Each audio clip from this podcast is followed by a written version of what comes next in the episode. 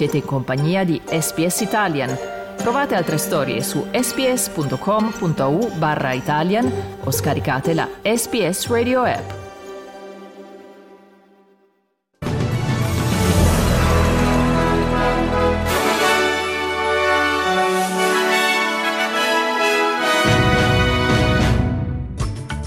Medio Oriente ritrovati i corpi di due ostaggi israeliani. Il Washington Post accusa Tel Aviv ha usato proiettili al fosforo contro obiettivi civili. COP28, chiusa la conferenza mondiale sul clima, si continua a lavorare per inserire nella dichiarazione finale l'eliminazione dei combustibili fossili. Australia allerta nel nord del Queensland per l'arrivo del ciclone Jasper.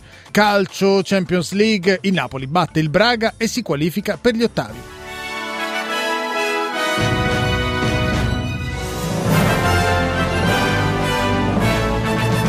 Buongiorno da Dario Castaldo con il notiziario di radio SBS che apriamo dal Medio Oriente, dove nella giornata appena trascorsa le famiglie degli israeliani tenuti in ostaggio a Gaza hanno organizzato una protesta per spingere il governo Netanyahu ad intraprendere una nuova trattativa che consenta di riportarli il più presto a casa.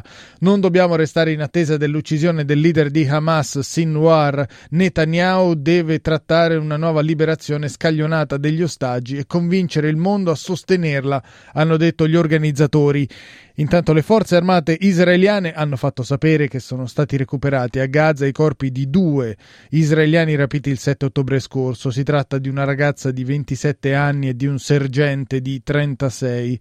E intanto è polemica dopo la rivelazione del Washington Post secondo la quale nel mese di ottobre Israele avrebbe usato munizioni al fosforo bianco fornite dall'amministrazione americana in un attacco nel sud del Libano. Il giornale ha diffuso la notizia dopo aver fatto analizzare frammenti di tre proiettili trovati nel villaggio di Daira, teatro del bombardamento di metà ottobre in cui sono rimasti feriti almeno nove civili e quattro case sono state incenerite.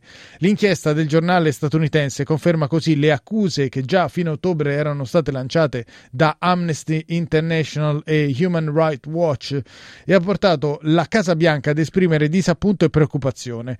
Il consigliere per la sicurezza nazionale americana John Kirby ha spiegato che proiettili del genere sono messi al bando in quanto considerati armi incendiarie e andrebbero utilizzate solo in determinate situazioni limite, ovvero quando è necessario produrre del fumo bianco per illuminare obiettivi militari o quando bisogna coprire l'avanzata delle truppe, quindi non contro civili inermi, visto che il fosforo bianco può provocare problemi di salute. Kirby ha detto che l'amministrazione Biden acquisirà nuove prove per fare luce sull'accaduto.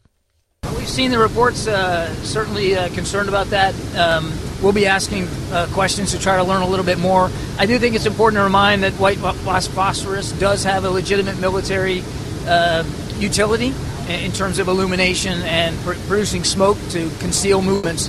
Um, and obviously, anytime that we provide items like white phosphorus to another military, it is with the full expectation that it'll be used uh, in keeping with those legitimate purposes and uh, uh, and in keeping with the law of armed conflict. But Secca la replica di Israele che ha respinto le accuse, il nostro esercito usa solo armi legali. Negli Stati Uniti il presidente Joe Biden ha incontrato il suo omologo ucraino Volodymyr Zelensky, al quale ha confermato l'appoggio suo e del Congresso, spiegando che è al lavoro per convincere il Senato statunitense a sbloccare entro Natale un nuovo pacchetto di aiuti militari a Kiev. Mr. President, I've called on Congress to do the right thing. to stand with Ukraine and to stand up for freedom. And I want to thank you for being here. You're going to help the cause, and I don't want you giving up hope. Voltiamo pagina e andiamo a Dubai dove a conclusione dei lavori della COP28 i paesi coinvolti nella conferenza mondiale sul clima non sono riusciti a trovare un accordo sui termini da usare nella dichiarazione finale. Il nodo da sciogliere riguarda il riferimento all'uso dei combustibili fossili. Alcuni paesi hanno proposto di parlare di eliminazione mentre altri avrebbero voluto che il linguaggio parlasse di uscita graduale. Altri ancora, in particolare quelli arabi, hanno criticato con forza queste posizioni. Il ministro del petrolio kuwaitiano, Saad al-Barak, ha accusato i paesi occidentali di cercare di dominare l'economia globale attraverso le energie rinnovabili. Si tratta di una lotta per la nostra libertà e per i nostri valori, ha detto. Il presidente della conferenza, Sultan al-Jaber, ha chiesto alle nazioni coinvolte di appianare le divergenze in nome del bene comune. This is the first ever COP presidency that have called on all parties to come forward with common ground and consensus on fossil fuel. Now, time has come for all parties to constructively engage and to come to me with that language. I want everyone to show flexibility, to act with urgency Queste le dichiarazioni di Sultan al-Jaber, presidente della COP28, l'ultima bozza del testo di 21 pagine, non fissa pertanto più alcun obiettivo storico di uscita dal petrolio, dal gas e dal carbone, che pure era inizialmente previsto nelle versioni precedenti. Di fronte a questo stallo hanno alzato la voce i rappresentanti delle micronazioni del Pacifico, quello delle isole Marshall in particolare ha dichiarato non siamo qui per firmare la nostra condanna a morte. Adesso veniamo in Australia dove nel nord del Queensland è in arrivo il ciclone Jasper, la tempesta tropicale dovrebbe abbattersi nei pressi di Port Douglas nelle prime ore del pomeriggio, anche se secondo il Servizio Nazionale di Meteorologia il percorso e la traiettoria di Jasper restano in parte di difficile previsione. Per questo l'allerta è scattata in tutta la zona che va da Cooktown a Atherton, a sud di Cairns, che si trovano a 300 km km di distanza. Quel che è certo è che Jasper sarà classificato come ciclone di categoria 2 e che porterà con sé forti piogge e venti a 100 km orari. Gli abitanti delle zone coinvolte si sono preparati attentamente, come conferma il sindaco di Cooktown, Peter Scott, il quale ha spiegato che sono state allestite strutture pubbliche e il quale ha invitato tutti alla prudenza. As soon as that wind reaches 100 k per hour, we close access and egress to the cyclone shelter. Um, we don't let people in or out because it's too dangerous. The same goes for anybody. Don't go outside.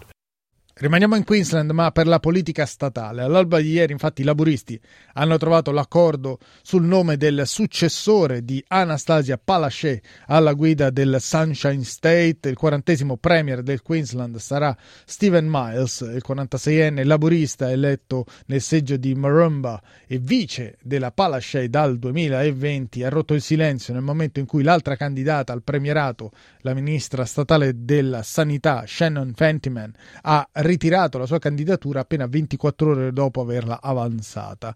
Miles ha spiegato che dietro la sua nomina non c'è stata l'ingerenza dei sindacati, ma un semplice accordo con l'ala conservatrice del partito, quella rappresentata da Cameron Dick, il quale diventerà il suo vice. Look, there's been a lot of discussions between a lot of people over the last few days, but this is an agreement between Cameron and I. I asked Cameron to run with me, and he agreed. Diamo uno sguardo ai cambi. Il dollaro australiano questa mattina vale 60 centesimi di euro e viene scambiato a 65 centesimi di dollaro statunitense. Per quanto riguarda lo sport calcio, al via la tre giorni di Coppa Europee con il martedì sera italiano dedicato alle gare valide per l'ultimo turno della fase girone di Champions League. Il Napoli si è qualificato per gli ottavi della competizione, decisivo il 2-0 interno contro i portoghesi del Braga, determinato dall'autorete del turco del Braga, Sacci, dopo nove minuti e dal raddoppio di Osimen al 33 del primo tempo. Con questo risultato il Napoli chiude il girone C con 10 punti alle spalle del Real Madrid che ha vinto il raggruppamento a punteggio pieno, 18 punti dopo 6 partite. Era già sicura della qualificazione agli ottavi l'Inter che ospitava a San Siro gli spagnoli della Real Sociedad, formazione di Simone Inzaghi che era obbligata a vincere per garantirsi il primo posto del raggruppamento, viceversa la sfida si è conclusa sullo 0-0, quindi Real Sociedad e Inter che terminano il girone a pari punti a quota 12, entrambe qualificate agli ottavi, ma i baschi passano come primi, mentre l'Inter passa come seconda.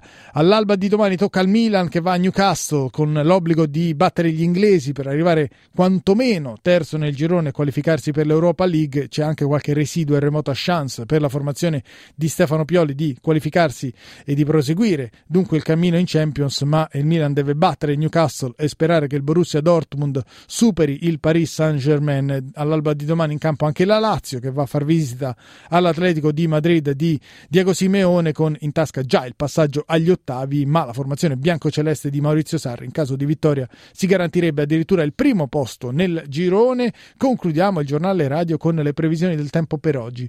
Ad Adelaide pioggia a tratti con una temperatura massima di 26 gradi, nuvolosa Brisbane 30 gradi la massima, a Cairns in arrivo la tempesta tropicale, aggiunge poco il fatto che la temperatura massima raggiungerà i 29 gradi, a Canberra precipitazioni a tratti 34 gradi la massima, a Darwin temporali e anche in questo caso la colonnina di mercurio salirà fino ai 34 gradi, a Hobart piogge in aumento nel corso della giornata e una massima di 30 gradi, anche a Melbourne acquazzoni nel pomeriggio e una massima di 33 gradi, a Perth sereno 28 per finire cielo coperto a Sydney dove la temperatura massima sarà di 29 gradi.